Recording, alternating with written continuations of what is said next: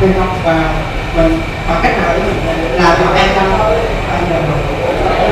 theo à, kinh nghiệm cá nhân và nghiên cứu chúng tôi đó, bùa ngải không có tác dụng thật. Chỉ là mê tín thôi. Nhưng mà tác dụng tâm lý, trong tâm lý chiến là có thật. Còn tác dụng y khoa là có thật. Chứ tôi đặt ra một vấn đề đơn giản thế này. Nếu bùa ngải, thư yếm là có thật đấy thì Osama Bin Laden chẳng cần phải uh, sắp đặt một cái kế hoạch tấn công hai tòa nhà thương mại của Mỹ làm gì. Vì cái người mà mà họ muốn giết đó thì không chết. Còn những người họ muốn giết thì chết trở thành nạn nhân. Cho nên Aquida dưới sự lãnh đạo của Osama Bin Laden trở thành kẻ thù của toàn cầu sau cái vụ ờ, 11 tháng 9 năm 2011 2001 nếu thư yếu là có thật và có tác dụng thật đấy, thì chính quyền của Mỹ không tốn hàng hàng hàng triệu đô la để truy tìm Osama Bin Laden suốt 10 năm ở nhà chỉ cần yếm vài trâu thôi. Cho vào cái bao tử của Bin Laden là Bin Laden chết bắt rồi. Vì ngày nay đó, toàn cầu toàn cầu hóa, kỹ thuật số đó, làm cho hình ảnh của chúng ta đã được trưng bày trên các cái blog cá nhân, các Facebook, các trang mạng xã hội thậm chí là mỗi một người có vài chục tấm hình đó. Mà nguyên tắc thương yếu là gì? Chỉ cần có tấm hình là được rồi. Có tên tuổi, ngày tháng năm sinh tấm hình thôi. Trên thực tế thì chưa có người nào chết về chịu thương yếu. Ngoài chưa máy tính à. Chúng tôi đã từng thách đố rất nhiều ông thầy bùa, thầy ngải, thầy pháp, thầy thư. Hãy tới chùa giác ngộ, thư chúng tôi thử coi, có vị gì không? Chẳng thấy ông nào tới cho nên đó bằng kinh nghiệm nhân chúng tôi khuyên các thầy các sư cô là không nên sợ những thứ này. Mà cái tác dụng tâm lý là có thật á. Xin đi một ví dụ ở chùa giác ngộ thôi. Năm à, 98 chúng tôi về thăm à, chùa để chờ uh, lấy uh, cái admission cho khóa học tiến sĩ theo luật định phải về lại đất nước của mình một năm mới cho qua tiếp tục ấn độ thì lúc đó có một phật tử à, lão thành khoảng à, 75 tuổi hoài. Bà đến giả từ chúng tôi khóc lóc đó là à, chắc có lẽ đây là lần cuối cùng tôi thăm thầy. Tôi đưa hỏi là vì lý do gì mà bà nói thế? Thì bà mới trả lời thế này nè. Thầy bối đó, nói tôi sẽ chết trong vòng 3 tháng tới. Năm nay là năm tam tai của tôi. Hôm nay tôi bị bệnh dữ lắm biết bà này là mê tín rồi. Chúng tôi kêu bà hãy chè xìa tay bà ra đây. Thầy đi học uh, nhân tướng học bối toán giỏi nhất ở ấn độ về đây. Rồi coi uh, trong vòng ba chục giây chúng tôi mới phát bảo câu. Thầy cam đoan với bà với pháp phật diệt bầu bà sẽ sống thêm hai chục năm nữa. Nhưng mà bà tin mình hơn. Ông thầy bói. Đến nay bà đã là 97 tuổi rồi còn à, khỏe nhân răng. Vẫn tụng kinh được, vẫn đi đứng được, không cần phải chống gậy. Nếu như lúc đó đó, gặp một cái ông thầy khác mà mê tín đó, nói là, đúng rồi, tôi coi bà hôm nay cũng là tâm tai, chắc là bà chết thôi, ráng làm công đức đi, để chết được bình an. Thì người đó là coi như nó xuống tinh thần luôn. Đó là gì? Cái tác động tâm lý là bằng mê tín. Của một trường khác xảy ra tại chùa giác ngộ vào cái thời điểm năm 98 đó. Có hai bà phật tử này là, là lão thành của chùa. Hai bà này rất thân với nhau sau đó vì xích mích đó, mấy bà không nhìn mặt nhau. Thì cái bà mà lớn tuổi hơn bà lệ mới than dặn với tôi đó là bà mới vừa bị thư. Thì chúng tôi hỏi là lý do sao bà bà nghĩ bà bị thư? Đó là tôi đi ông thầy chuyên giải bùa ở à, tại long thành á thì ông mới nói tôi như thế này nè trong số những người thân của bà cái bà nào đó mà mặt lầm lầm lì lì ít nói đó tức là cái bà đó thư bà đó. Thế là từ đó bà mới ngồi với suy luận á. Trong nhóm bạn bè thì có một người ít nói mà cũng vừa tức là cắt đứt quan hệ với bà nó nói là bà này là thư tôi thôi. Chúng tôi à, học và có hành nghề chăm cứu 3 năm từ năm à, 84 đến năm à, 87 ha, tại chùa giác ngộ. Lúc đó chùa giác ngộ là một phòng mập thì nhìn à, bắt mạch bả nhìn à, sắc diện bả thì chúng tôi biết bà này là bị à, đau gan và bị men gan thôi. Và kêu con bả dẫn bả đi bệnh viện chợ rẫy. Chúng tôi giới thiệu cho ông phó khoa là bạn học của chúng tôi chuyên về lĩnh vực này. Khám ra biết bả là mang men gan thấp cho nên nó đau nó hoàn thành đủ thứ hết trơn và uống thuốc xong hết.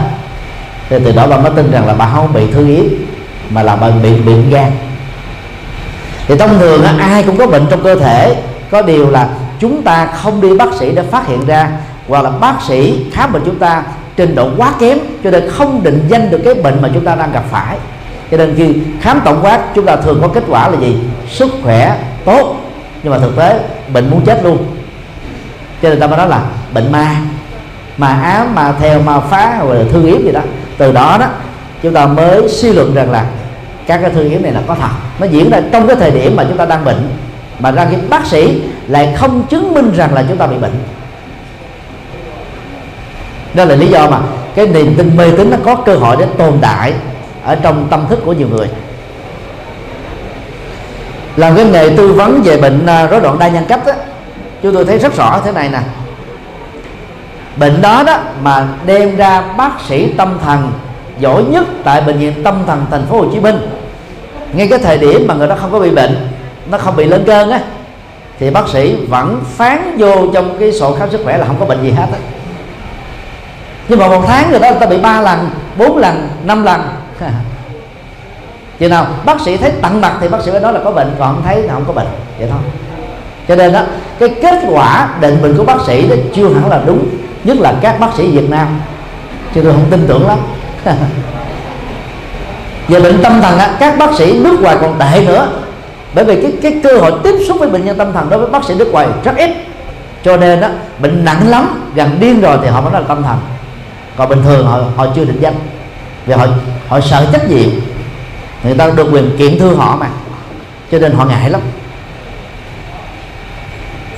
Do đó đó những niềm tin mê tín về thư yếm là có thật làm chết người làm bị bệnh liệt giường là hoàn toàn mê tín gì đó. Ví dụ như gia đình nào đang bị lục đục nha. Và cái cạnh tranh khốc liệt giữa hai cái thương trường chứ là một thương trường mà cùng một sản phẩm đó ta biết là dân cái người này là mê tín nè. À, đi theo à, đồng bóng nhiều nè.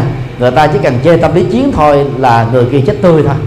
Chẳng hạn như ta cho người giả bộ vô lấy một cái à, chữ tàu nào đó dán giấy lại đặt ở dưới cái bát hương. À, chờ cho, cho gia chủ đi ra sau lấy nước á, đặt dưới bát hương. Rồi sau vài ngày phát hiện ra dưới bát hương nó có một cái gì đó có chữ bùa vân vân. Cái tờ đó là bị thương yếm rồi xuống tinh thần liền. Hoảng sợ liền khủng hoảng tâm lý liền. Đó là lý do mà chúng tôi nói là tác dụng y khoa là không có thật nhưng mà tác dụng tâm lý có thật. Thì nó diễn ra trùng hợp với cái thời điểm mình đang bị bệnh. Cho đó, đó là một cái phần à, giải thích à, thêm thôi để chúng ta tham khảo nha. Các thầy cứ thử đi thách đố các ông thầy bùa thầy pháp coi. Mấy ông đó trốn hết rồi. Không có sao đâu. Mời à, các thầy các sư cô um, hãy tuần tự nêu các câu hỏi.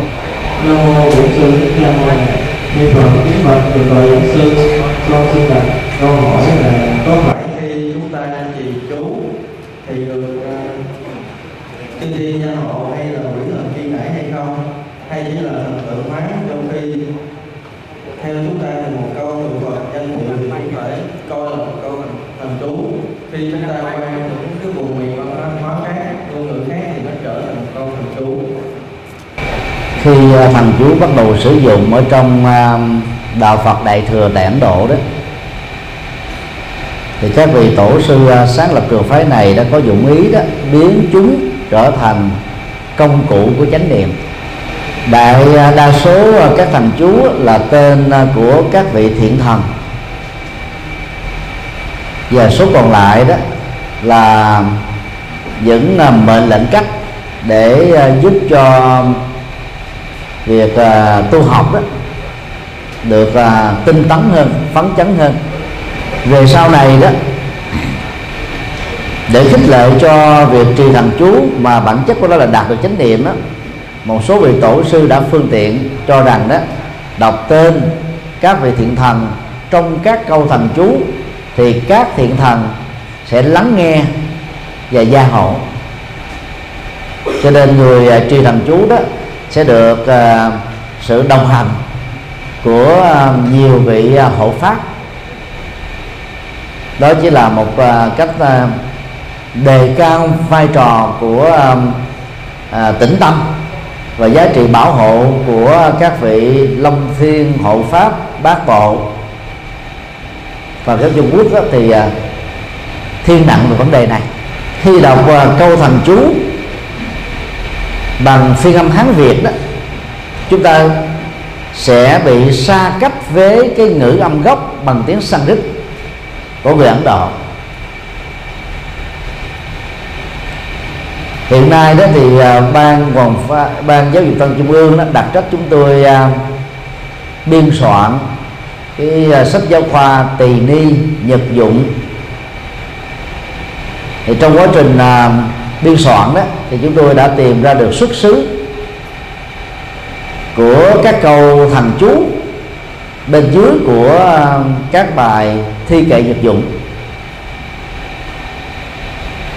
Lợi thế của người Việt Nam đó là có thể đọc được tất cả các nguyên ngữ đơn âm đa âm các phụ âm kép. Vì à, chúng ta có sáu thanh. Sách thổi ngã nặng quyền và không dấu không có ngôn ngữ nào đủ sáu thanh như là tiếng việt.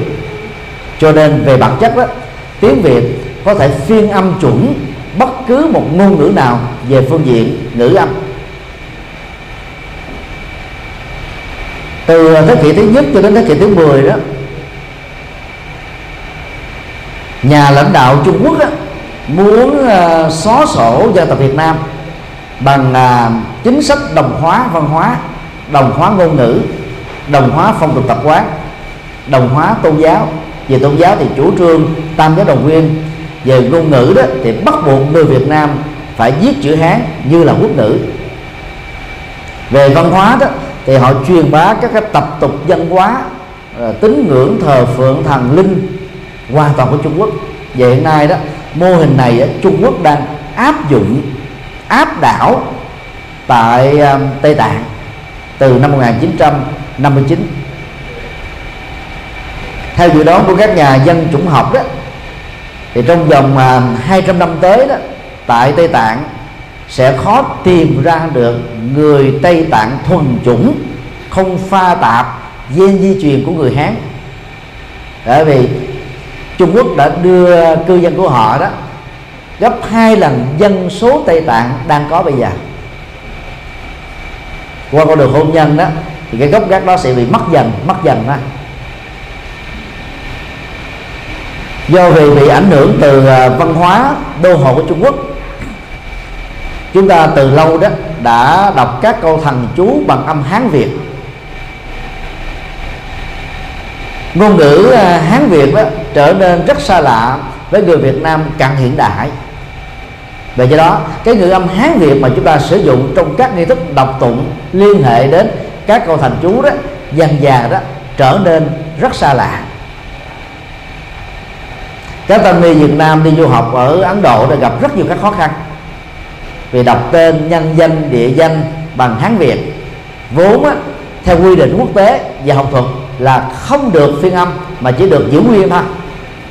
Bây giờ chúng ta theo Trung Quốc chúng ta đọc ra các cái tên bằng Hán, Việt đó người nước ngoài không hiểu là ai. Và khi người nước ngoài đọc tên Bali và Sanskrit nhân danh, địa danh Phật học á, chúng ta tốt nghiệp Phật học trong nước chẳng hiểu được cái gì.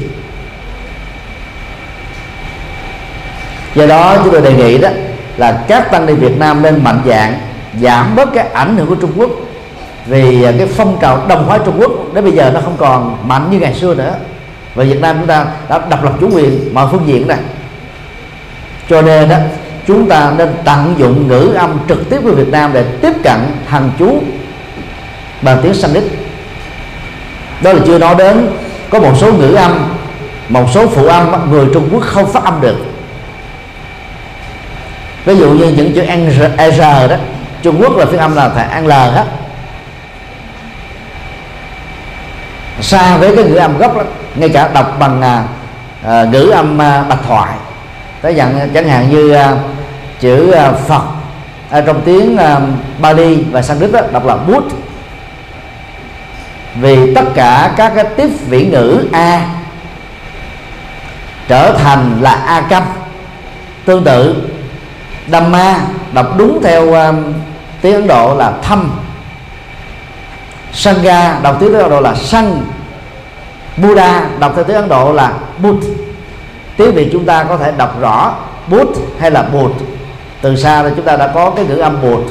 Và nó đi vào văn học Việt Nam là hoa dâm Bụt. So với Bụt và Bút thì chúng ta thấy là nó rất là gần nhau còn chữ uh, phủ thỏa trong cái bạch thoại Phật đà trong Hán Việt và những ngữ âm khác chúng ta thấy là nó xa cách với lại cái ngữ âm gốc của tiếng Sanskrit trong trường hợp phiên âm từ Sanskrit xa với ngữ âm Bali, trong trường hợp phiên âm từ Bali. Việt Nam có lệ với Trung Quốc thì không có lý do gì mà Việt Nam lại phải đọc các câu thần chú Ấn Độ thông qua cái ngữ âm của Trung Quốc. Vì chúng ta có phải là là một bộ phận của Trung Quốc đâu. Chúng ta là một đất nước độc lập. Trung Quốc đã nỗ lực 10 thế kỷ nhưng thất bại trong việc đồng hóa người Việt Nam với người Trung Quốc. Người ta thường đưa lý do tôn giáo là việc vượt biên giới của quốc gia, biên giới của sắc tộc. Vì đó, những gì các tổ Trung Quốc chủ trương đó, người Việt Nam thấy hay thì cứ nên áp dụng theo. Quan điểm này hiện nay là chiếm đại đa số. Và do quan điểm đó đó, cái tiến trình cải cách Phật giáo Việt Nam để tạo ra cái sắc thái độc lập mà Trung Quốc buộc phải học lại những cái hay của chúng ta gần như là cái gì đó rất là xa xôi. Một viễn cảnh rất là khó có thể đạt được trong tầm tay. Tây Tạng chỉ có vài triệu dân. Trung Quốc là một tỷ ba. Hiện nay có rất nhiều điều mà Phật giáo Trung Quốc phải học ở Phật giáo Tây Tạng, vì mật tông của Tây Tạng là khác hoàn toàn với mật tông của Trung Quốc. Vì dân số đó thì Việt Nam hơn Tây Tạng cả 10 lần. Về à, niên đại lịch sử đó thì Phật giáo Việt Nam du nhập trước Phật giáo Trung Quốc ít nhất là một thế kỷ và nhiều hơn Tây Tạng là năm sáu thế kỷ. Nhưng mà chỗ đứng của Phật giáo Việt Nam trên toàn cầu là rất mờ nhạt so với Phật giáo Tây Tạng vì chúng ta không có cái riêng. Ở đây chúng tôi không hề kêu gọi cái chủ nghĩa dân tộc cực đoan, hãy thấy cái gì ngoại quốc là bài ngoại cái đó là nguy hiểm. Dân tộc cực đoan đó một thiển cận độc đoán. Ở đây đó, chúng ta phải thừa nhận là trong lịch sử phát triển Phật giáo Việt Nam, mặc dù Trung Quốc đồng hóa chúng ta, các tổ chúng ta đã có ý thức việc đó, cho nên đã sáng tạo ra chữ nôm, mượn à, các bộ thủ của Trung Quốc, nhưng mà cấu tạo đó theo cách riêng của Việt Nam và văn phạm riêng của Việt Nam để thể hiện và khẳng định sự độc lập về ngôn ngữ, chữ viết, một phần rất quan trọng của văn hóa để tách rời khỏi áp nô lệ của Trung Quốc. Đạo tràng à, pháp hoa của à, hòa thượng à, viện trưởng, tức là hòa thượng thích trí quảng, từ năm 1968 đến bây giờ đó đã đọc các thần chú trong kinh pháp hoa bằng ngữ âm Việt Nam gần với ngữ âm Sanskrit. Chứ không có đọc bằng cái phiên âm Hán Việt của Trung Quốc. Và các Phật tử họ thuộc Lào, các cái thần chú ở trong kinh pháp hoa. Như là phẩm Đà La Ni. Và khi mình à, ngồi tĩnh tâm để lắng nghe, ngữ âm đó được vang lên như là một ca khúc, chúng ta thấy cái cái du dương trầm bổng sâu lắng ấn tượng lắm. Hơn là ngữ âm hán việt. Thần chú đại bi thần chú thủ lăng nghiêm, thập chú ngũ bộ chú, các chú trong tiền đi bây giờ đó, đã được truy nguyên đầy đủ tiếng Sanskrit rồi. Vấn đề là chúng ta phải tập làm quen thôi. Và khi mà mình đọc vào à, các cái ngữ âm tiếng Sanskrit và chúng ta biết được các cái thuật từ Sanskrit chúng ta cũng không có, gọi là lý giải một cách theo cái kiểu tín ngưỡng của Trung Quốc nữa. Có nhiều à, câu thần chú, chẳng phải là tên của các vị thiện thần gì hết á. Và các cái từ để cấu tạo thành một câu thần chú đó, nó có ý nghĩa. Và khi mình hiểu được ý nghĩa trực tiếp từ tiếng Sanskrit không qua lăng kính của Trung Quốc, chúng ta sẽ hiểu sâu sắc hơn như vậy phiên âm Trung Quốc hay là phiên âm Hán Việt chỉ là một cách tham khảo về ngữ âm thôi. Và lý giải của Trung Quốc cũng chỉ là một lối tham khảo thôi chứ không phải là hệ quy chiếu. Chúng ta phải lấy tiếng Sanskrit gốc làm quy chiếu để tìm hiểu về thần chú bằng tiếng Sanskrit. Hiện nay đó trong giới cư sĩ Việt Nam thì uh, cư sĩ Lê Tự Hỷ đó là người tự nghiên cứu về tiếng Sanskrit rất là có chiều sâu ông là tác giả của cuốn tự học tiếng Sanskrit. Dự kiến là bốn tập. Đã xuất bản được hai tập rồi. Ông cũng là cái người à, phân tích, nghiên cứu rất có chiều sâu về hệ thống các câu thành chú tiêu biểu ở trong đạo Phật mật tông của Ấn Độ và mật tông Tây Tạng. Nếu chúng ta đánh giá rằng là các thành chú chỉ là một cái công cụ, theo đó việc đọc tụng sẽ giúp chúng ta cột tâm trên đó giống như chúng ta niệm danh hiệu Phật A Di Đà hay là công án và thọ đầu. Thì ngữ âm Hán Việt nó cũng không có khác gì ngữ âm Sanskrit hay là ngữ âm Việt Nam. Thì mục đích của đó là còn tâm thôi còn nếu như chúng ta muốn nhấn mạnh đến cái việc nghiên cứu chuyên sâu vào trong cái nội dung của các câu thần chú này đó, thì việc đọc sát với ngữ âm gốc vẫn là một sự chọn lựa tích cực hơn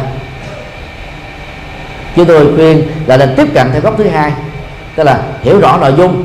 Bên cạnh đó biến nó trở thành cái công cụ để đạt được chánh niệm. Trì thần chú theo cách đó rất là, là tích cực. Người tây tạng á, có ngữ âm á, gần với tiếng sanskrit có dân phạm gần với sanskrit. Cho nên đó họ đọc cái câu thần chú sanskrit nó giống như là người ấn độ đọc câu thần chú vậy. Ví dụ như à, câu thần chú quen thuộc nhất trong cộng đồng tây tạng là um mani padmi hum hán việt à, tại việt nam chúng ta đọc là án mani bát di hồng. Nó xa nhau trời và giật rồi à. trong à, nhiều bài giảng của đức đại lạt ma tại ấn độ và cho người phương tây đó nhất là cộng đồng mà nghe bằng tiếng anh đó thì nhiều lần thì uh, ngài uh, đại lạt ma đó đã à, biếm nhẹ người tây tạng gốc.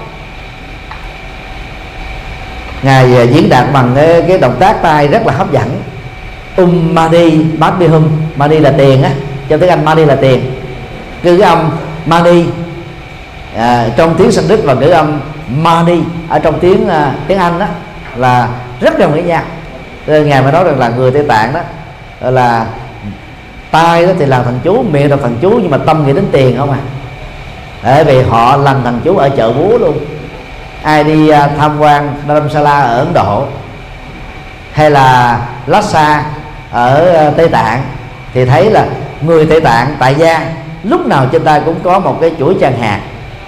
Họ niệm liên tục trong lúc bán, trong sinh hoạt thường nhật. Họ niệm không thua gì các vị tu sĩ một số khác đó thì à, dùng à, cái à, cái linh tai mà nó có cái trục xoay. Họ lắc như thế này. Ummani Papi Hum họ lắc một cái là nó nó nó sẽ quay nhanh đó là ba chục vòng chẳng hạn vậy.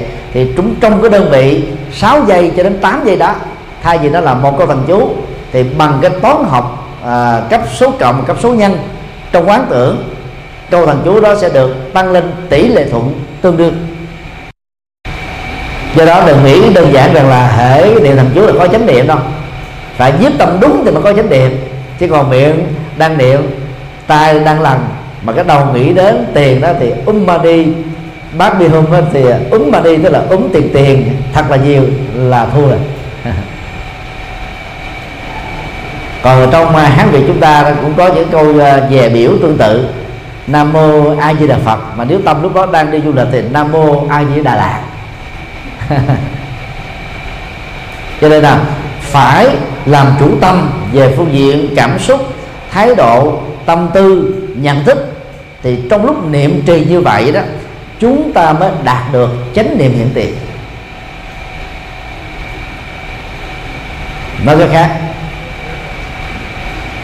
là người Việt Nam, với các thuận lợi vừa nêu, chúng ta nên tiếp cận trực tiếp các thằng chú gốc bằng tiếng Sanskrit không phải trải qua cái lân kính giải thích gì của Trung Quốc hay bất cứ nước nào. Bối cảnh toàn cầu hóa của xã hội ngày nay đó, nó làm cho chúng ta có cơ hội tiếp xúc được các văn bản gốc không khó khăn lắm. Nếu các thầy mà biết tiếng ờ, Anh hay tiếng Hán đó, chúng ta chỉ cần đánh nó trên cái thanh tìm kiếm Google. Nhưng mà bằng tiếng Hán, chúng ta sẽ truy ra được các tiếng Sanskrit gốc tại vì nhiều học giả Trung Quốc họ truy truy tìm cái nguyên nguyên gốc ấy, họ công bố trên mạng. Hoặc dưới hình là uh, cái cái, cái gps tức là hình hoặc dưới hình thức là văn bản uh, Unicode mà chúng ta có thể copy được và đưa về cái cái máy uh, cái phần mềm của mình đó là MS Word để chúng ta sử dụng được. Nó thuận lợi hơn ngày xưa nhiều lắm. Đồng thời à, à, Kathmandu thủ đô của Nepal đó, cũng là nơi mà nhạc thành chú được đọc bằng ngữ âm của người Nepal tức là người Ấn Độ mà nó, nó, nó chuẩn xác với tiếng Sanskrit rất là là là hay để chúng ta có thể đào sâu vào cái ngữ âm gốc này. Nó hay hơn là cái ngữ âm Hán Việt hay là Bạch Thoại Phúc Kiến Triều Châu vân vân và làm được như thế đó chúng ta đang góp phần tách rời khỏi cái nô lệ văn hóa vào Trung Quốc. Đó là một trong những cái um, dấu hiệu có thể hiện lòng yêu nước. Hiện nay là Việt Nam chúng ta lệ thuộc Trung Quốc vào bốn phương diện lệ thuộc văn hóa lệ thuộc chính trị lệ thuộc kinh tế lệ thuộc uh, xã hội. Tách rời không có nghĩa là cái gì à, hay của người khác chúng ta cũng bỏ hết. Đó là cực đoan. Tách rời để tìm cái cái hướng độc lập. Và do đó chúng ta phải đóng góp thêm vào cái tiến trình độc lập văn hóa đó. Trong à, nỗ lực quay về nguồn. Nhưng đồng thời cái hay, cái tích cực của những gì đã có, chúng ta tiếp tục tham khảo. Chứ không nhất thiết là phải bị lệ thuộc vào. Xin điều hỏi khác. Nam mô Sư Thích Ca Mâu Ni Phật, Đức Phật Thượng Tọa. Con có câu hỏi như thế này. Trước trước tình hình cải đạo làm thế nào để người Phật tử giữ được đạo Phật khi kết hôn với vợ chồng ngoại đạo? Gia đình đối với giáo hội thì mắc Phật tử và giải pháp của giáo hội là gì? Là gì hiện nay đó hiến chương của toàn giáo hội nội quy của tất cả các ban trung ương, bao gồm ban ờ, hướng dẫn phật tử. Chưa có bất kỳ một quy định gì trước cái sự kiện cải đạo thông qua con đường hôn nhân, cải đạo thông qua hỗ trợ kinh tế và cải đạo dưới sức ép của là dân chủ, nhân quyền đang diễn ra trên toàn cầu. Do đó, trong lúc chờ đợi, giáo hội chính thức có những văn bản pháp quy về vấn đề này đó theo chúng tôi đó, các thầy các sư cô cùng suy nghĩ một số điều như sau để chúng ta có thể tự làm và giúp cho các phật tử của mình đó giữ được đạo gốc, đó là đạo phật. Điều một, tất cả các bậc cha mẹ là phật tử thuần thành của chùa mình đó, cần phải được quy định rằng là khi sanh con và cháu đến tuổi lên bốn phải làm lễ quy y đại chùa. Ở miền trung miền bắc á, thì chúng ta nên dùng cái thuật ngữ là bán khoán con cho phật. Và dân cư ở hai miền này đó họ rất là ấn tượng với cái từ đó. Cho nên họ dẫn chùa để đến chùa uh, nhận uh, đức phật đó làm cha nuôi nhận thầy trụ trì làm cha nuôi. Thì, thì tự động các cháu đó trở thành là phật tử đây đến khi các cháu này lên à, 10 tuổi 14 tuổi. Với tư cách là chủ trì chúng ta nên khuyên các bậc phật tử của mình đấy với vai trò làm cha mẹ cho con cháu của họ quy y thêm một lần thứ hai. Thậm chí quy nhiều lần không sao.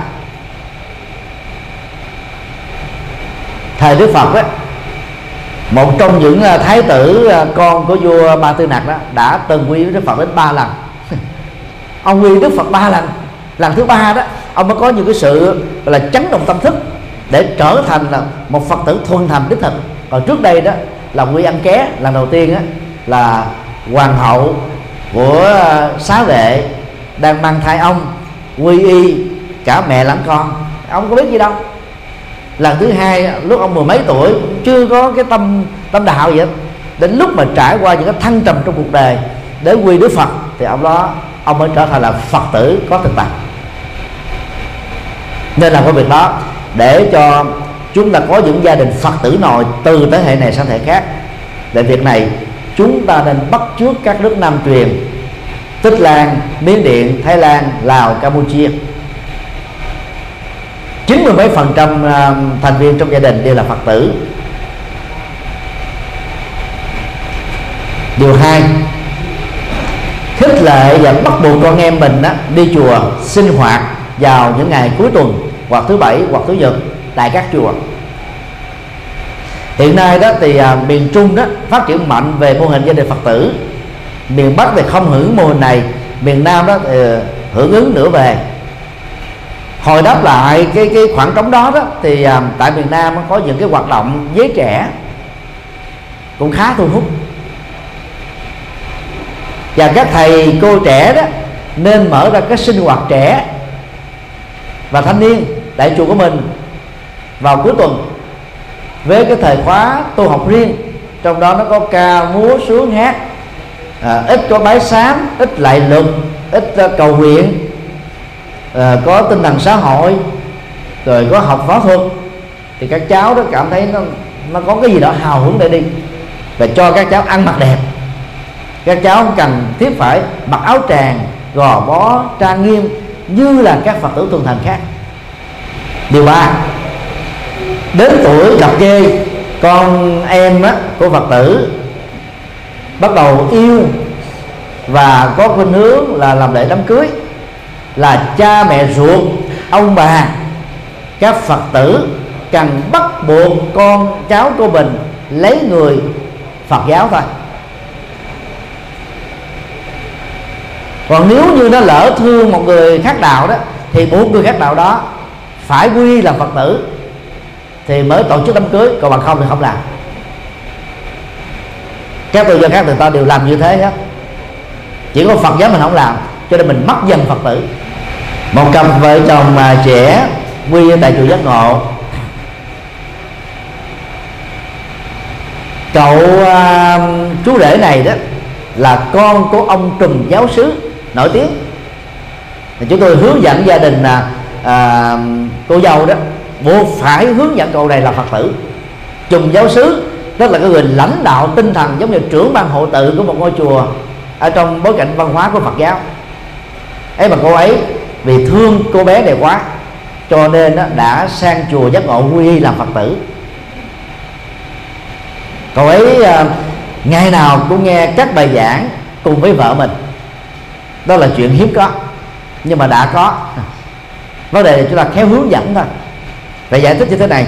Vợ chồng khác đạo đó thì cái mâu thuẫn đó, gia đình về vấn đề nhân sinh quan thế giới quan xã hội quan đạo đức quan về vấn đề giáo dục con cái về tương lai của con cái về cách giải quyết các vấn nạn là khác nhau dẫn đến tình trạng chổi và rơi vào hậu quả là đông sàng di mộng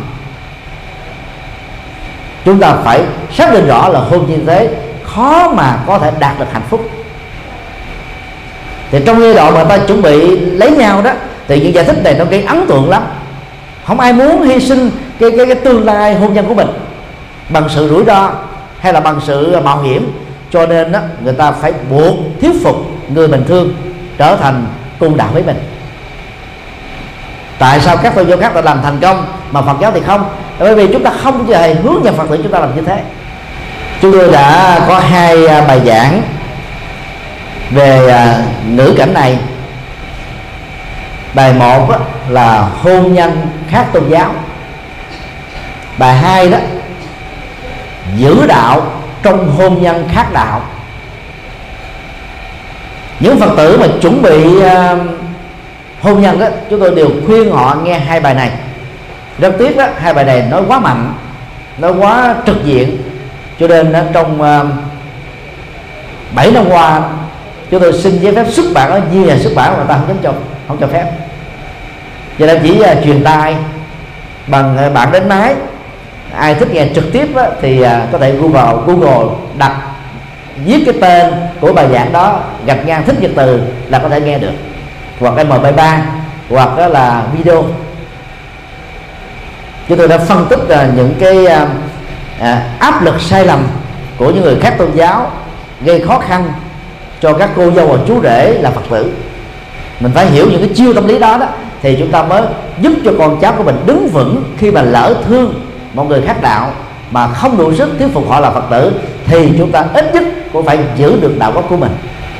Điều bốn các thầy các sư cô ờ, trẻ đó nên ờ, truyền bá một đạo phật nhân thừa và thiên thừa đó, cho phật tử tại gia.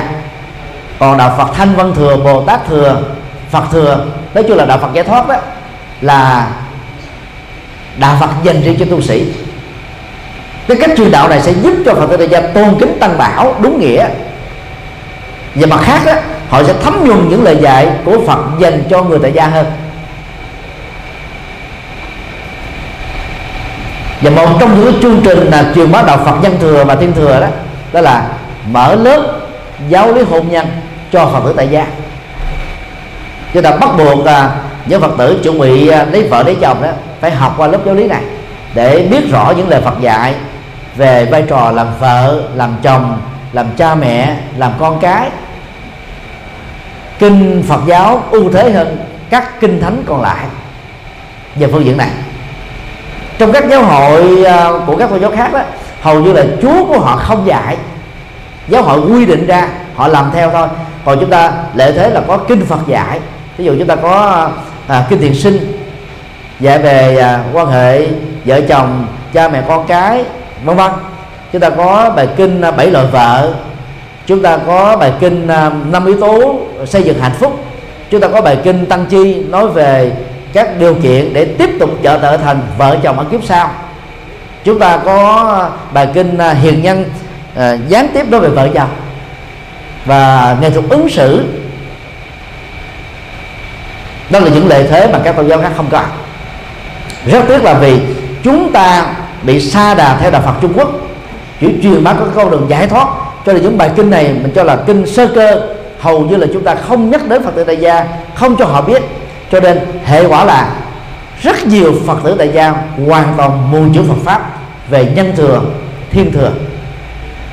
Cho nên là khi gặp những cái khủng hoảng liên hệ đến hôn nhân đó, thì hầu như là họ nhắm mắt xuôi tay, đi theo các tôn giáo khác đó điều sáu, để giúp cho những điều vừa điêu đó được thành công, chúng ta phải có chiến dịch. Và mỗi tăng sĩ, dù là tăng hay đi và các phật tử trí thức phải trở thành cánh tay nối dài của học thuyết nhân thừa và thiên thừa này. Chúng ta phải trở thành là là những người truyền bá đó và kêu gọi mọi người cùng làm theo. Chứ chờ cái chủ trương của giáo hội đó đôi lúc chúng ta chết và tái sanh lên vài lần không biết có chưa nữa. Không phải là mình bi quan về vấn đề đó. Nhưng mình phải à, thực tiễn thôi. Giáo hội chúng ta hầu như không có trách nhiệm này. Giáo hội chỉ uh, gọi là đưa ra những cái chính sách chung để tạo ra tính thống nhất cho toàn giáo hội thôi. còn những chính sách mà liên hệ tới hôn nhân, hầu như giáo hội chúng ta trước năm 75 sau năm 75 trong nước và nước ngoài chẳng hề bận tâm và chúng tôi kỳ vọng rằng là các thầy, các sư cô à, học bài bản về Phật học tại học viện Phật giáo Việt Nam, cái tầm hiểu biết của chúng ta vững vàng hơn là những vị không có cơ hội học đó rồi trong bối cảnh toàn cầu hóa thế này đó thì chúa giáo đang nỗ lực trên toàn châu Á.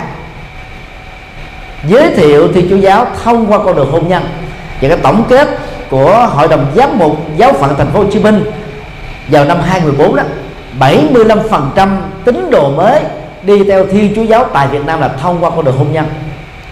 Đó là một cái cái thống kê làm giật mình các nhà thần học. Vì trước đây họ đầu tư tài lực, vật lực trí lực để cải đạo nhất là hỗ trợ bằng con đường kinh tế hay là bằng con đường à, chính trị. À, một á, là theo là thập giá hai đó là đi theo cây gương tức là bị chém giết bằng những tòa án dự giáo. Họ không thành công. Châu Á chưa có được 5% người đi theo Thiên Chúa giáo từ thế kỷ thứ à, 18 cho đến 20 đang khi một thập niên trở lại đây thôi bằng con đường cải đạo qua hôn nhân, họ có được 75% tín đồ mới. Nếu như chúng ta không có những cái hoạt động hồi đáp lại, những cái chính sách tinh vi đó đó đến lúc nào đó, châu Á này sẽ trở thành là môi trường thuận lợi cho thiên chúa giáo hoạt động đó. Dĩ nhiên chúng ta không phải cần phải cạnh tranh tôn giáo. Chúng ta chỉ cần làm tốt đạo Phật và làm cho Phật tử lời Phật dạy một cách nền tảng nhất thì dầu cho bị à, hăm dọa áp lực cải đạo cỡ nào đi nữa dụ dỗ cỡ nào đi nữa Phật tử vẫn giữ được đạo gốc của mình. Xin đi hỏi các. À,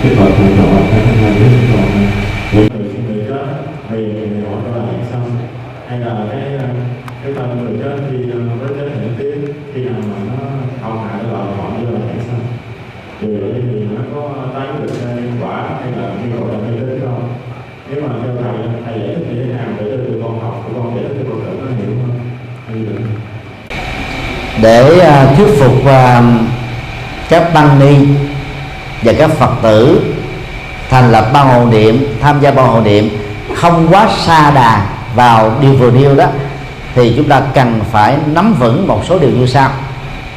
Điều một, học thuyết 8 tiếng không được đụng vào cơ thể và hơi ấm trên cơ thể để xác định cảnh giới tái sinh không do ngài quyền trang nói. Đó là niềm tin mê tín được đồn thổi trong dân gian Trung Quốc. Nhưng mà họ mượn tên tuổi của ngài Huệ, ngài Quyền Trang để buộc người ta dễ dàng tin. Là các tăng ni học tại học viện chúng ta đã, nhất là sinh viên à, triết học Phật giáo, chúng ta đã học được tác phẩm quan trọng nhất của ngài Quyền Trang, đó là thành di thức luận tác phẩm còn lại, nổi tiếng về quyền trang đó là bát thức quy củ tụng. Và dựa vào hai tác phẩm này, chúng ta có thể nói đóng góp lớn nhất của quyền trang ngoài dịch thuật kinh điển từ sanskrit sang chữ hán, trung thành với bản nguyên tác, còn là người đã giới thiệu yoga chaya tại trung quốc và đã trở thành một cái hệ thống học thuật, sau này được rõ thành là pháp tính tập hay là duy thức tập nói cách khác ngài quyền trang nắm vững về tâm lý học phật giáo hay là tâm thức học phật giáo. Cho nên đó, cái việc tái sanh như thế nào thời gian tái sanh cảnh giới tái sanh ngài quyền trang nắm vững hơn nhiều người khác. Do đó ngài không thể là người đưa ra học thuyết mê tín đó được. Trong tác phẩm vừa nêu không có câu nào đoạn nào trang nào bằng nghĩa ám chỉ hay là nghĩa đen chữ trắng. Cho rằng phải tin vào 8 tiếng không được đụng sau khi chết hay là hơi ấm xác định cảnh giới tái sinh. Điều hai chúng ta phải có kiến thức về à, tiến trình oxy hóa đối với cơ thể và mọi sự vật hiện tượng. Ở những nước nhiệt đới như là Việt Nam và Đông Nam Á nói chung thì trung bình á, 10 tiếng cơ thể sẽ bị oxy hóa. Chúng tôi tạm gọi là hiện tượng rã đông của cơ thể lúc đó đó là là các lỗ chân lông á, là cái nơi mà oxy nó có thể nhập vào bên trong. Khi còn sống á, nó là những cái nơi mà oxy đó xin lỗi uh, cái cái cái ờ, mồ hôi đó nó tống nước ra bên ngoài. Thì cái sự phân hủy của cơ thể lệ thuộc vào tiến trình oxy hóa ở trên nó. Trung bình 10 tiếng đồng hồ tiến trình oxy hóa nó diễn ra rất là rõ ràng. Cho nên có tụng kinh niệm phật trì chú hay không không quan trọng. Cơ thể nó tự động nó mềm ra thôi. Những người không có kiến thức y khoa này đó, nghĩ rằng là do niệm phật và pháp phật nhiễm màu, cho nên nó cơ thể mới mềm ra. Họ mới quay phim, rồi ờ, chụp ảnh, quảng bá. Đây là cái mầu nhiệm của pháp môn niệm phật. Đó là mê tín và thiếu hiểu biết về y khoa. Khi mà đặt cái thi thể trong cái điều kiện à, âm độ hoặc là nhiệt độ thấp từ 17 độ trở xuống đó, thì cái tiến trình phân hủy của cơ thể đó rất là lâu. Cho nên đó là khi mà cái cái thi thể được hiến xác cho y học đó, thì trong lúc mà chưa có tiêm thuốc để à, chống sự phân hủy đó, người ta phải đặt cái thi thể đó dưới âm độ để cho thi thể nó không bị phân hủy. Như vậy là độ lên như chừng nào thì nó chống cái sự phân hủy diễn ra chừng đó như tại Tây Tạng âm độ quanh năm. Cho nên cái thịt uh, của thú Phật đó người ta để dưới tuyết có thể tồn tại một tháng mà ăn không bị hư. Và an toàn được thực phẩm là vì thế. Cho nên nó dẫn đến tình trạng là cộng đồng Phật giáo Tây Tạng ăn mặn vì rau quả củ khó trồng. Và để nó, nó khó tồn tại quá một tuần lễ do cái tác động của của của khí lạnh nhà chúng tôi sát cạnh à, công thọ. Trong gia đình đó có ba người anh, hai người anh, một người em trai làm cái nghề này. Là chủ trì chủ giác ngộ từ năm 92 chúng tôi đã từng đi đám giống như các thầy bây giờ đó, tiếp xúc với rất nhiều các cái thi thể. Nên cảm nhận vấn đề đó nó rõ hơn, rõ một một thôi thì nắm được nguyên lý đó và giải thích như thế đó thì cái việc mà người ta mê tín 8 tiếng không được đụng vào sợ sanh đó nó không còn cái cơ sở là khoa học nữa. Nó không có cơ sở Phật học gì để tin nữa. Điều ba theo Phật giáo gốc đó, thì à, sau khi chết là tái sanh ngay lập tức. Còn theo Phật giáo Trung Quốc dựa vào kinh địa tạng là thời gian đào thai chậm nhất là 49 ngày. Nếu chưa được tái sinh vì lý do luyến tuyết giận dữ do hận thù hay là oan ức hoặc là do tự vẫn bế tắc thì tâm thức đó đó sẽ cảm nhận được những cái hành động mà người thân á, dành cho họ. Giống như à, người mù á, thì à, rất là tỏ lỗ tai nhớ dai. Khi các cái quan năng mắt tai mũi lưỡi thân đã ngưng hoạt động thì cái tâm thức tức là ý thức thứ sáu đấy của người chết đó, sẽ nhạy cảm hơn những người bình thường.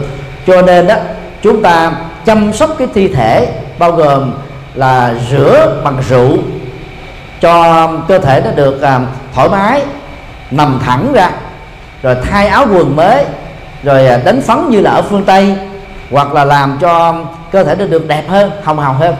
Người thân đó chỉ có cảm động chứ không có bao giờ dặn chúng ta được hết vì, vì mình họ, họ nắm được cái tâm trạng của mình đó. làm sao mà dặn được? Người già mà con cháu đến đó, so tay bắp chân họ cảm động lắm. Do đó chúng ta cứ tiến hành làm bình thường không ảnh hưởng gì đến sự tái sanh hết á. Trong trường hợp chưa tái sinh những người bị à, uh, xuất huyết não mà chết hay là bệnh uh, ung thư bao tử mà chết ung thư gan mà chết hay là sơ gan cổ trước thì thông thường cái cơ thể của người đó có cái mùi xú uế rất khó chịu. Vì nó liên hệ đến cái phản ứng của bao tử và gan và thận. Thậm chí có nhiều người xoắn ở trên cơ thể mà chết. Nếu chúng ta vì mê tín mà không dám đụng vào không làm vệ sinh cơ thể đó thì những người chưa siêu đó họ sẽ cả giận. Cả cái gia tài này sự nghiệp này tôi đã di chúc lại cho con cháu tôi cho hết với con cháu mà con cháu gần như đó là là là không quan tâm đến tôi. Cái đó họ mới giận thiệt. Đấy đừng sợ hãy tiến hành làm bình thường thôi. Còn hơi ấm trên cơ thể nó lệ thuộc vào các bệnh. Có một số bệnh đó, nó làm cho hơi ấm đó, nó tụ lại ở một vùng nào đó. Cái đó không phải là dấu hiệu của cảnh giới tái sinh. Không có kinh nào nói như thế cũng không có một bằng chứng nào nói như thế. Tại sao chúng ta phải tin vào máy tính? Trung Quốc đã đặt ra bài kệ đậm thánh nhãn sanh thiên. Là hơi ấm ở đỉnh đầu đó là trở thành thánh. Ở vùng mắt á, và trán á, là sanh thiên. Ở tim á, là sanh làm người. Ở bụng á, là làm ngạ quỷ ở đùi cho đến chân á, thì à, sanh làm động vật. Ở lòng bằng chân á, thì sanh làm địa ngục vân vân. Đó là mê tín gì đó do mê tín dị đoan đó mà rất nhiều con cháu đã bỏ đạo. Tại vì suốt cuộc đời đó ông bà cha mẹ của họ làm thiện làm phật sự đóng góp cho biết bao nhiêu người biết được đạo. Nhưng mà chết vì những cái chứng bệnh và làm cho các cái hơi ấm đó tụ lại bao tử. Và làm cho người ta nghĩ rằng là bao nhiêu phật sự như thế mà còn như vậy tu như cho nó mệt?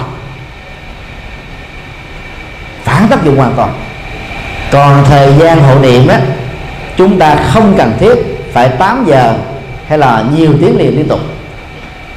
Như à, các cái phong trào hộ niệm ngày nay đã chủ trương. Cốt lõi của hộ niệm á, chỉ cần á, là nhắc nhở cho người đang hấp hối hoặc là mới vừa chết và quy lý vô thường để thừa nhận. Năm tháng ngày giờ khai tử đó là một hiện thực. Họ không còn là người sống nữa. Và nhắc nhở thi thể này không phải là tôi, không phải là sở hữu của tôi hoặc là tự ngã của tôi để họ chấp trước. Nhắc nhở vô ngã sở hữu để họ không đánh đồng vợ con, nhà cửa, tài sản, động sản, bất động sản là sở hữu của họ. Cho nên họ tái sinh nhau cái cốt lõi của hộ niệm nằm ở chỗ này. Tụng bài kinh gì đó nó lệ thuộc vào cái cái sở thích của người nghe. Kinh vô ngã tướng kinh giri mananda hay là kinh uh, phổ môn kinh dược sư hoặc là kinh uh, Mangala Sutta hay là kinh uh, từ bi đều có những cái tác dụng trị liệu tâm lý tích cực đối với người người đang hấp hối và người chết. Chúng ta có thể sử dụng đa dạng các bản kinh khác nhau miễn thích hợp là có giá trị.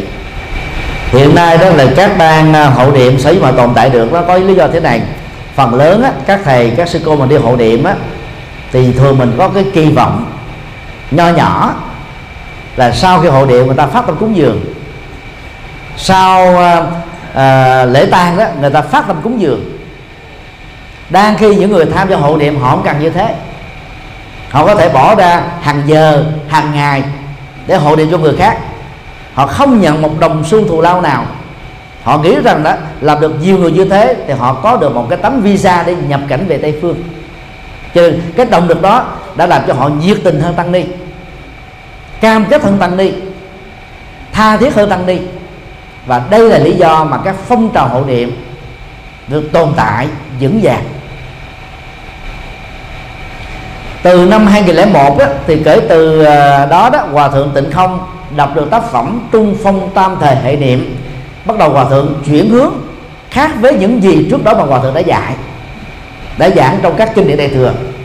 Hòa thượng đã tổ chức à, tam thời hệ niệm một ngày lại 500 lại chỉ thuần niệm phật chỉ tuần tu tịnh độ chỉ đọc kinh vô lượng thọ.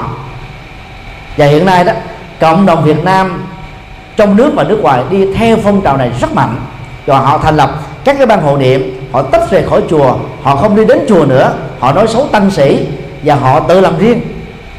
Họ rất thành công.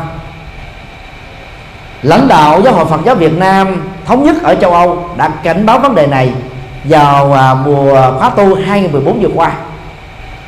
Một số nơi trong nước Việt Nam đã mạnh dạn cảnh báo vấn đề này. Nếu không khéo, đến một lúc nào đó đó, cái cái cái nền tảng Phật pháp chính của chúng ta sẽ bị băng hoại người ta vì mê cái phước giảng sanh tây phương mà chạy theo cái phong trào gọi là hộ niệm đó. Và phật tử sẽ ngừng đi chùa. Cho nên đó, để à, dừng lại cái phong trào đó đó chúng ta không nên hưởng ứng cái à, phương pháp trung phong tam thời hệ niệm. Dù nó được nhân danh lại đi nữa. Tại vì cách tu này đó nó làm cho các phật tử tu rụng tu rị, bỏ trách nhiệm gia đình, bỏ trách nhiệm xã hội, bỏ công việc làm. Là trở thành là những người không giống ai. Một ngày lại 500 lại còn sức đâu mà phục vụ cho gia đình. Còn thời giờ đâu mà phục vụ cho xã hội nữa. Hiện nay, cái hướng thiên cực đó nó phổ biến khắp nơi. Ai chủ trương như vậy thì quần chúng theo rất đông. Người ta nghĩ rằng là đây là thầy tu gọi là tu tha thiết với đạo. Vì sanh tử luân hồi, cho nên ta đến rất đông. Còn tu chánh tính, chánh kiến thì người đi theo ít lắm. Nó đòi hỏi đến nỗ lực tự thân nhiều, ta đến ít lắm. Cái gì mà hứa hẹn nhiều hướng về tha lực nhiều người ta theo rất là đông. Cho nên à, các thầy, các sư cô khi làm hộ niệm cầu an và hộ niệm cầu siêu đó, nhớ là đừng nhận tiền thù lao của phật tử. Còn đối với gia đình nào họ quá nhiều đó, thì chúng ta nên dặn được phật tử cho hòm sau những cái, cái tuần thất như thế đó những người yêu quý mến đạo sẽ trở thành phật tử những người phật tử mê tín sẽ trở thành chánh tín. Chúng ta đưa cái lệ lạc nó nhiều hơn. Là tiền trao cháu bút cứ làm bằng tấm lòng đi. Những gia đình phật tử giàu có đó họ sẽ ủng hộ chùa chúng ta nhiều hơn những gì mà họ cúng dường vào và vào lễ tang vào những tuần thất. Cái tiền cúng trong lễ tang nó không bao nhiêu đâu vài ba triệu đồng vài ba trăm ngàn. Đang khi khi mà họ ngộ được chân lý Phật cho chúng ta hướng dẫn bài bản đó họ có thể cúng hàng tỷ đồng vài trăm triệu đồng. Lúc đầu à, hòa thượng thích từ thông nói điều đó cách đây ba chục năm khi chúng tôi học với hòa thượng chúng tôi không tin. Khi mà mình lên làm chủ trì và làm theo con đường hoàng pháp đó, chúng tôi thấy đó, là lệ lạc nó lớn hơn là đi tụng đám ma. Đang khi mình à, giảng cái thuyết pháp mình làm lệ lạc cho hàng vạn người. Còn sống họ có thể hiểu được phật làm theo phật chuyển được nghiệp có được an lạc hạnh phúc hiện đời. Còn bây giờ tập trung vài chục ông sư vài chục sư cô để làm lợi ích cho một cái hồn ma là quá uổng. Giống như lấy 100 con dao trâu để chặt một cái cổ gà là không cần thiết. Cho nên là mong mà các thầy trẻ các sư cô trẻ được học Phật pháp bài bản mạnh dạn cải cách. Chúng tôi nhận vài ba ngôi chùa xây dựng chùa làm mà nhiều phật sự thành công.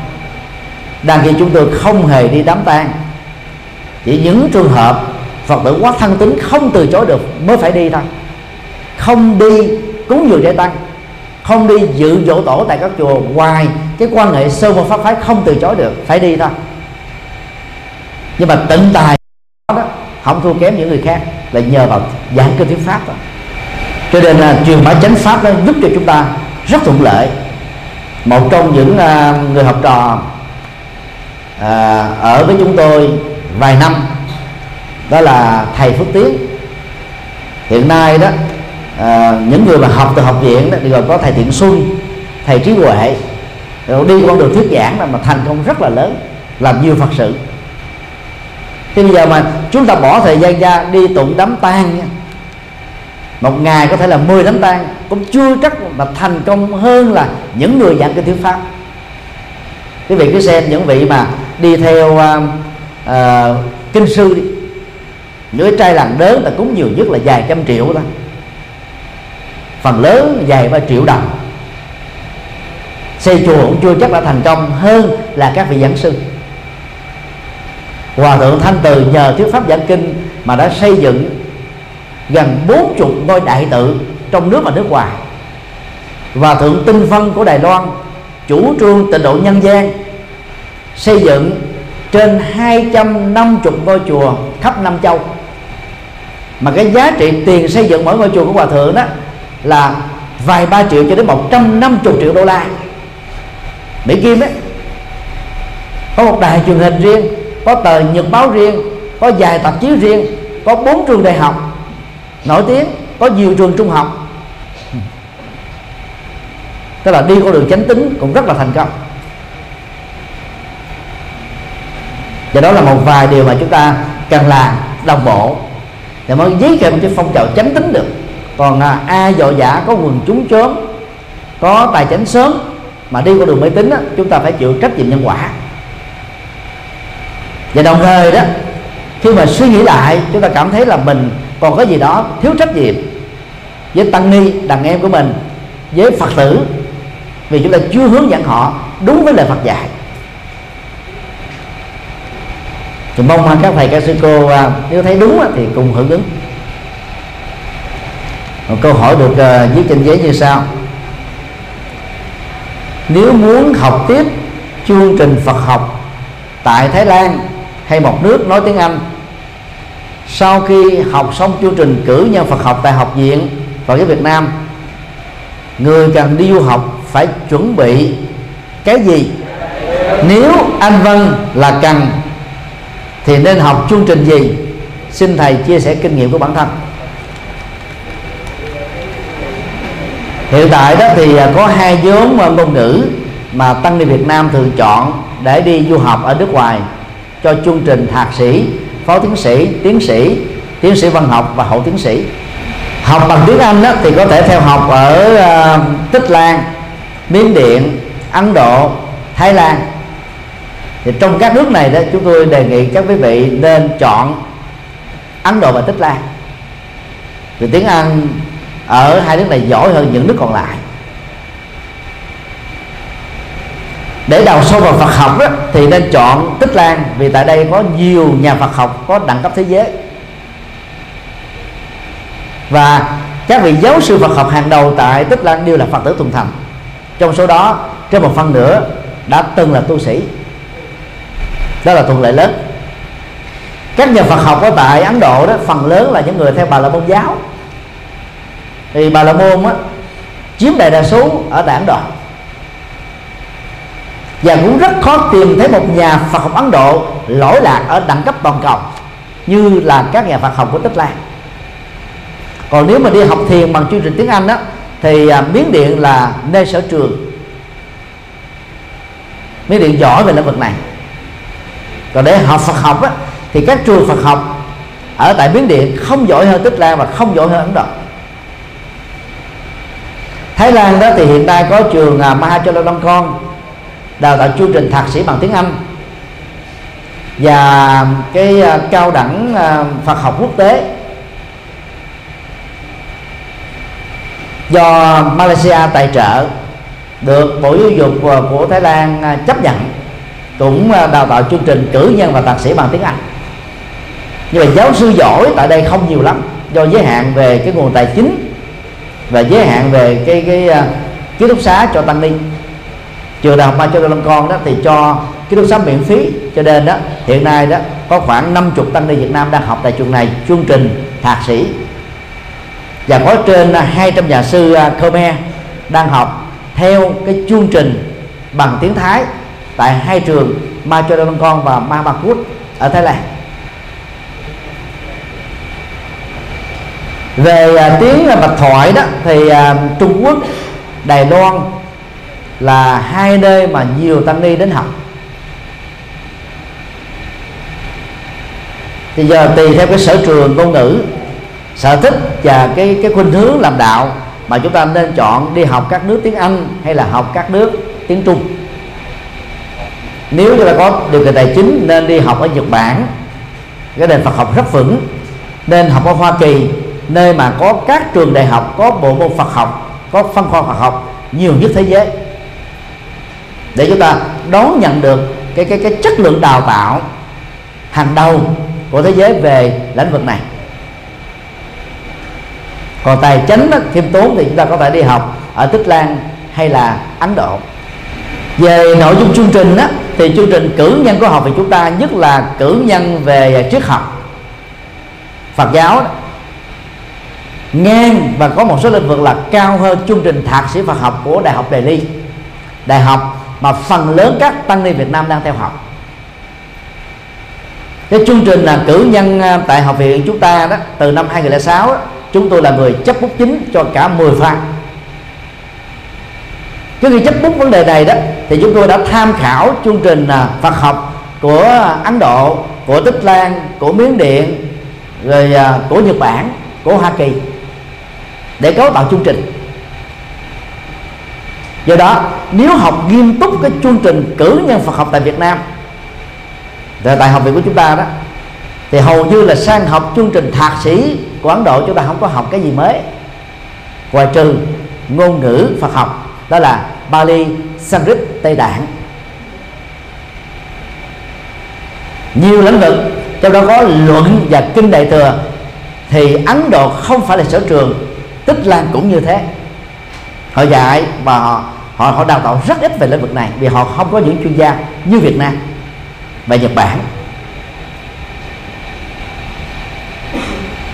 Cho nên theo chúng tôi đó, sau khi à, tốt nghiệp chương trình cử nhân Phật học tại học viện đó, các thầy, các sư cô giỏi tiếng Anh đó, nên học một ngành học khác, chẳng hạn như triết học, tôn giáo học, tâm lý học, xã hội học, nhân chủng học. Chúng ta sẽ học thêm cái mới và bằng kiến thức ngoại ngữ cũng như kiến thức phương pháp luận của các ngài đọc đó đó chúng ta sôi rọi vào trong Phật học chúng ta sẽ thấy rõ môn một cái sâu sắc cái siêu tuyệt của Đức Phật đối với các tôn giáo còn lại. Và chúng ta làm đạo dễ thành công hơn. Chúng tôi là người tiên phong học triết học. Trong uh, cộng đồng uh, tu sĩ Việt Nam sau năm 75 dĩ nhiên học triết học khó Phật học. Sau chúng tôi đó các tăng ni à, học triết học đó tối thiểu đều rớt một năm có người rớt hai năm có người rớt ba năm mới đậu được chương trình thạc sĩ triết học. Những người nào trải qua như thế đều đều rất vững chãi.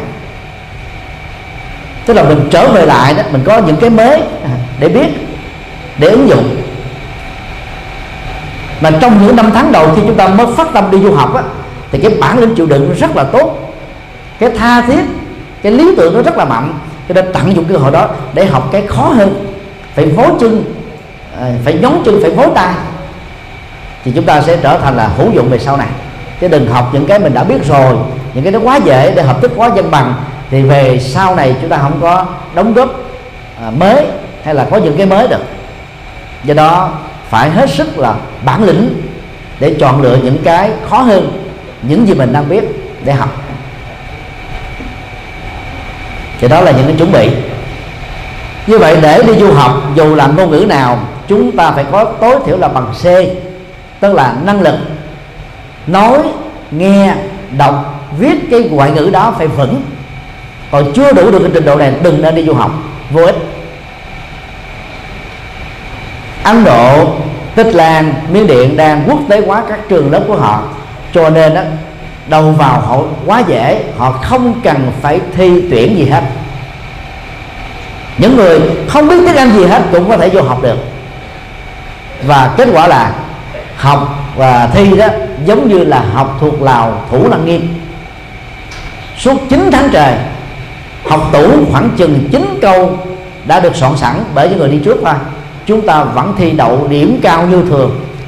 Nhưng rồi đó khi về lại nước đó, tiếng Anh nói không được tiếng Anh đọc không được tiếng Anh dịch không được tiếng Anh trước tác không được thì làm sao mà làm làm làm làm, làm đạo thành công về lĩnh vực này được? Cho nên phải khắc phục cái cái cái yếu kém đó. Vì trước đây các thầy đi trước đó tuổi đã lớn rồi mới đi du học. Do cái bối cảnh uh, xã hội chúng ta gặp nhiều khó khăn. Sau năm 75 còn bây giờ đó các thầy các sư cô trẻ đó tốt nghiệp cử nhân Phật học mới hai mươi mấy tuổi. Còn phần lớn thế hệ đi trước đó, 40 tuổi mới đi du học. Thạc sĩ có người 50 tuổi, có người gần 60 tuổi mới đi du học. Chúng tôi là người trẻ nhất trong giai đoạn đó. Năm 94 cái đây 21 năm, là 26 tuổi đi du học thạc sĩ. Là trẻ nhất, trẻ hơn các thế hệ đàn anh của mình, trung bình là 10 năm đến 15 năm. Chúng tôi vẫn là người già so với các sinh viên ngoài đời. Ít nhất là già 4 tuổi. Chứ bây giờ mình trẻ hơn, có gì phải dội dã cứ lo học đi, nếu mà tốt nghiệp được cử nhân anh văn hay là cử nhân trung văn. Rồi đi học đó, học rất vững. Vào trong lớp thi, chúng ta không cần phải học thuộc lòng. Chúng ta chỉ cần nhớ cái khung sườn thôi, viết bằng cái kiến thức của mình.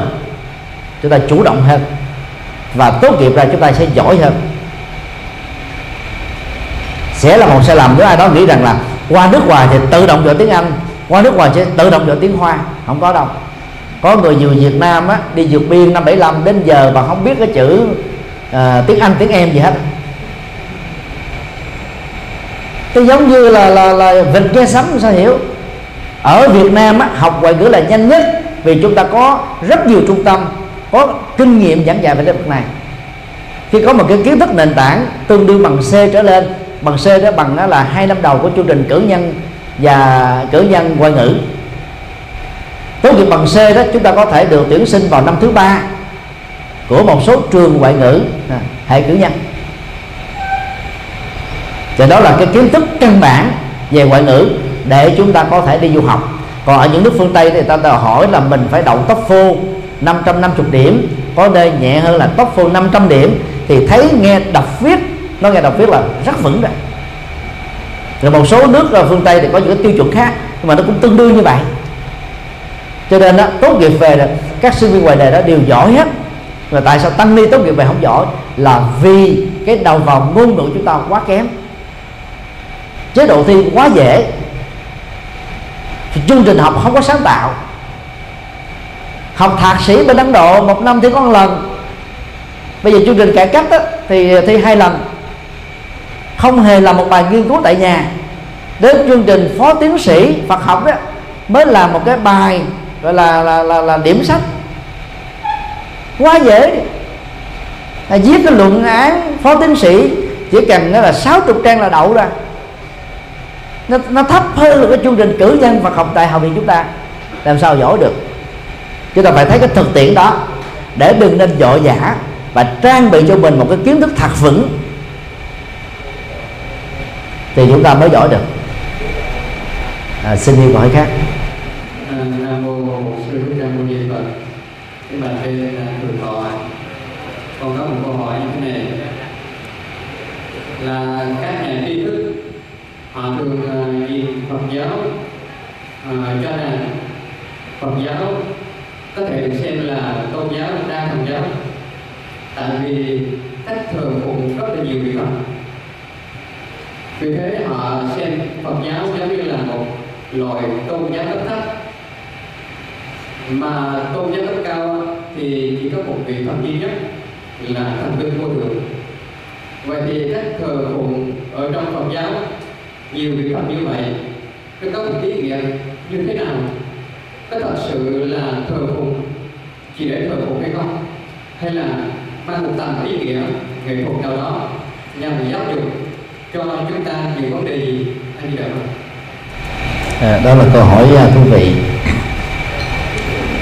Khi à, phát hiện công bố và hướng dẫn con đường à, bát chánh đạo đó Đức Phật gọi đó là Ariya Magga chứ ngài không gọi đó là Brahma Magga, con đường phạm thiên, mà là con đường thánh, rồi trở thành một người giải thoát khỏi sinh tử. Sau 100 năm kể từ khi Đức Phật qua đời đó, đạo phật muốn là con đường sống đã trở thành là một tôn giáo. Lúc đó đó, nó được liệt vào là tôn giáo vô thần. Samana mà chúng ta thường phiên âm hán việt là sa môn đó là một thuật ngữ chỉ cho tu sĩ vô thần. Theo ba nghĩa nghĩa một đó phủ định toàn bộ chân lý tôn giáo của kinh điển Vệ Đà. Nghĩa hai, phủ định Brahma là đấng sáng thế. Không chấp nhận nguyên nhân đầu tiên được nêu ra trong kinh điển vệ đà. Thứ ba, không xem các thần linh trưởng quản các chức nghiệp ngành nghề và không xem á, là là Brahma, Chúa sáng thế đó, quy định hạnh phúc hay khổ đau của chúng ta. Về sau này đó, chúng ta đã bỏ từ sa môn rồi. Chúng ta ảnh hưởng từ Trung Quốc đã tự gọi mình đó là là thích. Viết tắt của thích thích tử đó đó là đệ tử của thích ca. Là đệ tử của bậc minh triết dòng họ thích ca. Do đó đó, yếu tố tôn giáo vô thần đã bị mất dần. Trong quá trình đạo Phật trở thành tôn giáo, nhất là khi đạo Phật du nhập vào Trung Quốc vào năm 60 68 à, Tây lịch, du nhập vào à, Tây Tạng vào thế kỷ thứ năm, thứ sáu, Tây lịch. Hiện tại chúng ta không thể phủ định rằng là trong đạo Phật có nhiều thần linh, ngay cả trong đạo Phật nguyên thủy. Người ta có danh sách của rất nhiều các vị thiện thần. Và chư thiên đó thì họ gọi đó là thiện thần. Atula họ gọi là nửa thần linh. Trong tiếng Anh gọi là demigod. Nửa thần, nửa người.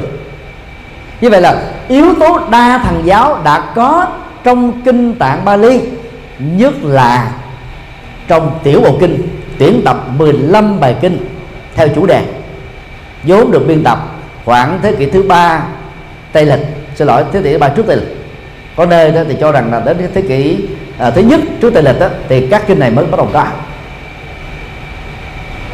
còn trong các kinh điển đại thừa đó thì đa thần giáo qua hình ảnh của các thần linh là có quá nhiều rồi.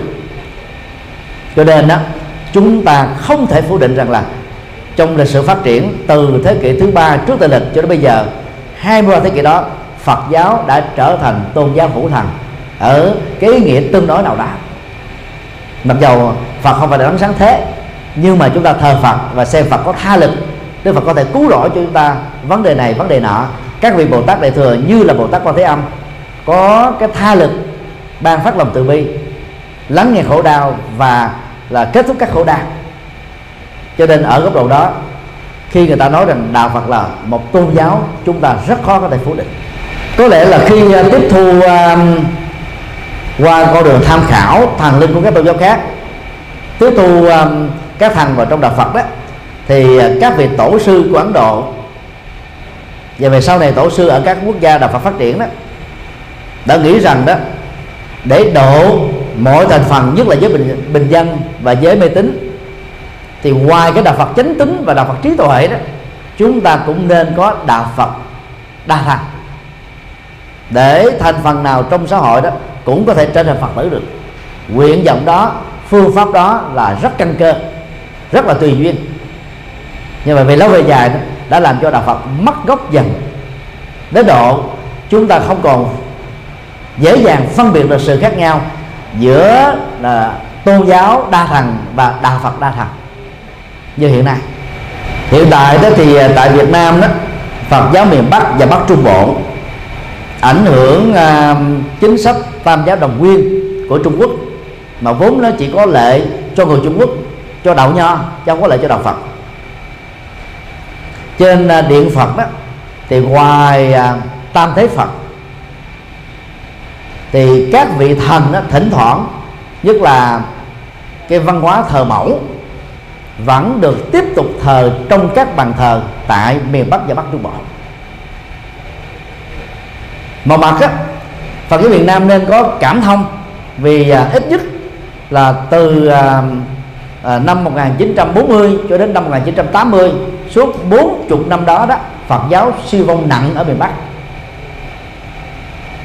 Mặt khác đó chúng ta cũng nên mạnh dạng hợp tác bằng cách này bằng cách khác với Phật giáo miền Bắc để giúp cho các cái mê tín mà cư dân miền Bắc bị dướng phải đó ngày càng được tháo mở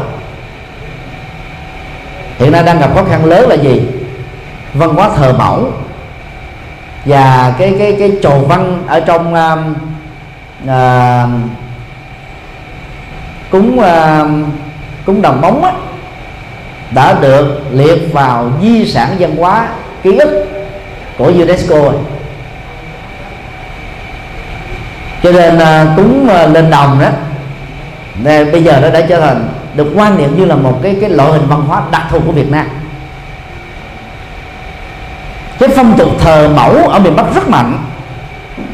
Và mạnh không thua gì là của Phật giáo và thậm chí ở nhiều nơi mạnh hơn cả Phật giáo. Có lẽ vì chỗ đó mà các vị lãnh đạo Phật giáo miền Bắc, các tăng ni Phật giáo miền Bắc đó đã phải rất là linh hoạt chấp nhận cái sự hài hòa và hòa đồng tôn giáo đó để đạo Phật được tiếp tục tồn tại và phát triển. Như cái nào nó cũng có mặt trái của nó. Khi mình chấp nhận như thế, thì lúc đó người ta cũng nghĩ đạo Phật là một trong những tôn giáo mê tín như là văn hóa thờ mẫu vậy. Và đây cũng là một trong những rào cản rất lớn, làm cho Phật giáo miền Bắc đó là tiếp tục thiếu nhân sự. Rồi miền Bắc rất là ngại các thầy ở miền Nam truyền bá một đạo Phật chánh tính mà đang khi ở đó ta có cái hài hòa, tam giáo đồng nguyên, văn hóa, đình rồi thờ mẫu đó. Sát với cái vách chùa luôn. Kế kế bên cái chùa là một cái đình. Chúng ta không thể tìm thấy cái văn hóa tương tác đó ở tại miền Nam. Cho nên là để làm đạo thành công ở Bắc Trung Bộ và Bắc Bộ, các thầy ở miền Nam phải hiểu rõ văn hóa này để đừng có đả phá. Cái mà nhiệt tình đi đâu đả phá đó là bị phản ứng dọn ngược liền. Không thành công. Sau thời gian ta đuổi mình đi luôn do đó cái khó khăn đó là vì à, chúng ta không có một cái à, quy định thống nhất trên toàn quốc bởi hội đồng trị sự trung ương giáo hội phật giáo việt nam. Và hiếu như chúng ta quy định đó, là từ à, quảng bình cho đến hết miền bắc thuộc cái quyền quản lý và điều hành của dân phòng một. Từ quản quảng trị cho đến mũi cà mau thuộc quyền quản lý của văn phòng hai không can thiệp lẫn nhau. Và phần lớn là không hỏi ý kiến của nhau cho nên chúng ta phải hiểu được cái văn hóa vùng miền văn hóa địa phương. Thì việc làm đạo khác tỉnh thành nơi mình được sinh ra mới có thể được thành công. Chứ còn mà mình quá cứng quá chấp quá cứng nhắc đó thì rất là khó có thể làm đạo thành công ở miền Bắc được. Còn ở miền Nam đó rất là thoáng mở các chùa của miền Bắc miền Trung cũng đều có mặt. Nhưng mà ở miền Bắc á, tìm một cái chùa mà đặc thù của của Huế là khó à. đặc thù của Quảng Nam, đặc thù của Đà Nẵng, không có giống như ở miền Nam được. Và tương tự, chúng ta cũng rất khó tìm thấy các cái chùa ở Huế mang sắc thái đặc thù của miền Bắc. Đó là cái văn hóa vùng miền. Nó ảnh hưởng đến cái cách làm đạo của Phật giáo Việt Nam chúng ta. Dầu muốn hay không, chúng ta phải ghi nhận vấn đề này để để thông cảm trước nhất và sau đó tìm cách để hài hòa thì mới có thể làm đạo thành công được. Còn chuyên bá một cái đạo Phật à, à, à, không thuộc về tôn giáo nhất thần hay là đa thần đó là rất khó thành công ở Việt Nam. Một đạo Phật không có tín ngưỡng Buddhism without belief. Phải đòi hỏi đến cái sự khôn khéo kiên trì và nỗ lực tập thể của rất nhiều tăng ni mới có thể thành công được. Và ở góc độ đó thì đạo Phật mới thật sự là con đường tỉnh thức và tự giác. Xin là kết thúc